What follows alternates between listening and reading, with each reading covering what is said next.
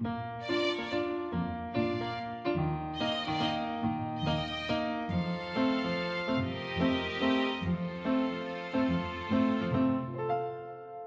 迎来到 k a f e 的小小世界，让我们一起用小小的时间听小小的故事，用小小的思考认识小小的世界。今天的故事很特别哦，它是由罗惠夫卢颜基金会制作的绘本。诶，罗惠夫卢颜基金会是在做什么呢？他们是在帮助。有先天在头部、脸部等等的地方有缺陷的孩子，例如唇腭裂、小耳症等等的，都是所谓的颅颜缺陷。基金会会透过治疗、矫正、早疗、心理咨商、家长支持、社会倡导等等的方式，帮助有需要的人们，让这些有需要的家庭可以得到协助。也让一般大众可以更认识与接纳先天的颅颜缺陷。今天的故事就是由曾经受到基金会帮助的孩子李承轩所写的故事。让我们一起来听《透明鱼晶晶》。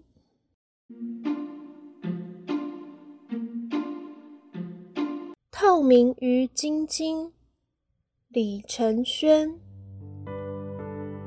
在动物海洋里，住着一只谁都没见过的小鱼——晶晶。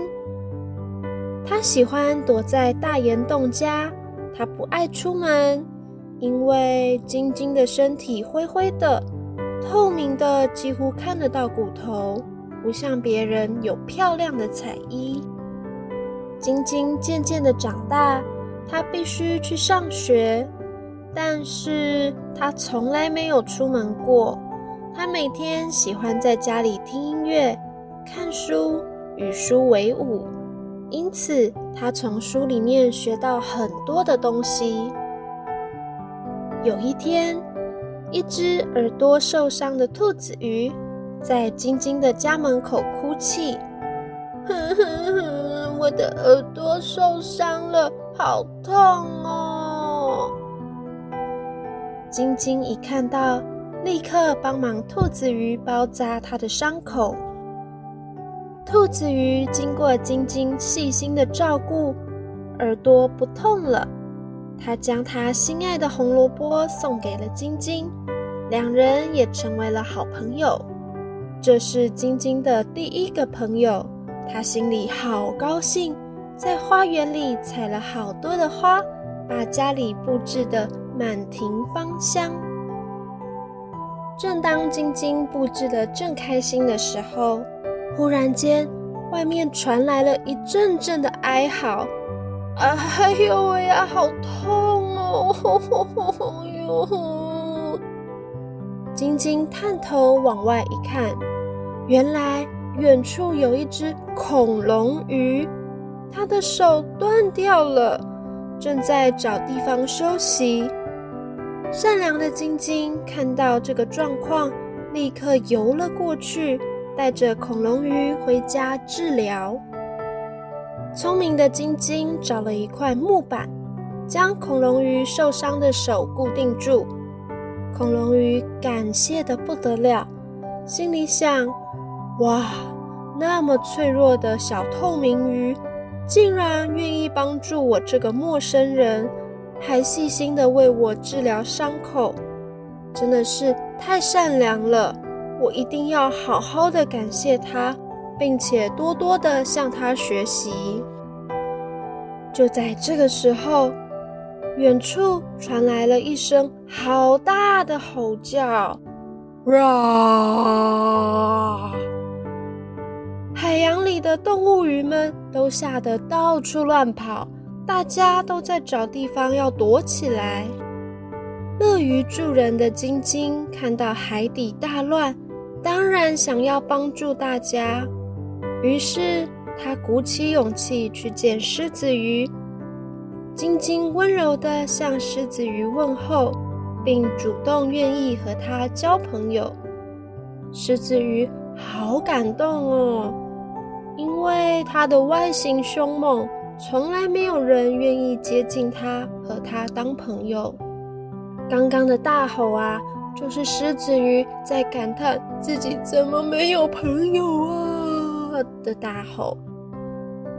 现在海洋里又恢复原来的平静，大家也都认识了晶晶，鱼儿们都和晶晶成为了好朋友，相邀一起去上学。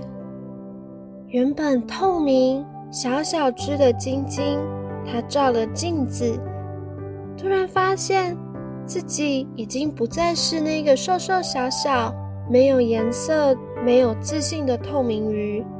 它变成了一只勇敢又美丽的彩虹鱼，身上有着不同的颜色。原来啊，晶晶的身体随着它日渐增加的自信心、爱心、善良，以及朋友们给它的爱，渐渐披上了漂亮的颜色，变成了一只漂亮的彩虹鱼。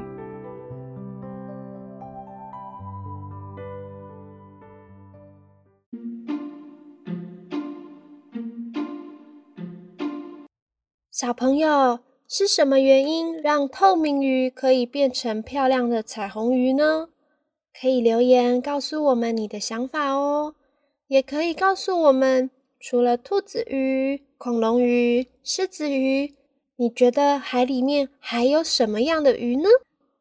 偷偷告诉你哦，罗惠夫卢颜基金会也有自己的 Podcast，可以搜寻“娜美号故事村”。就可以听到更多他们自己的故事。这些故事是曾经受过基金会帮助的孩子们写的故事。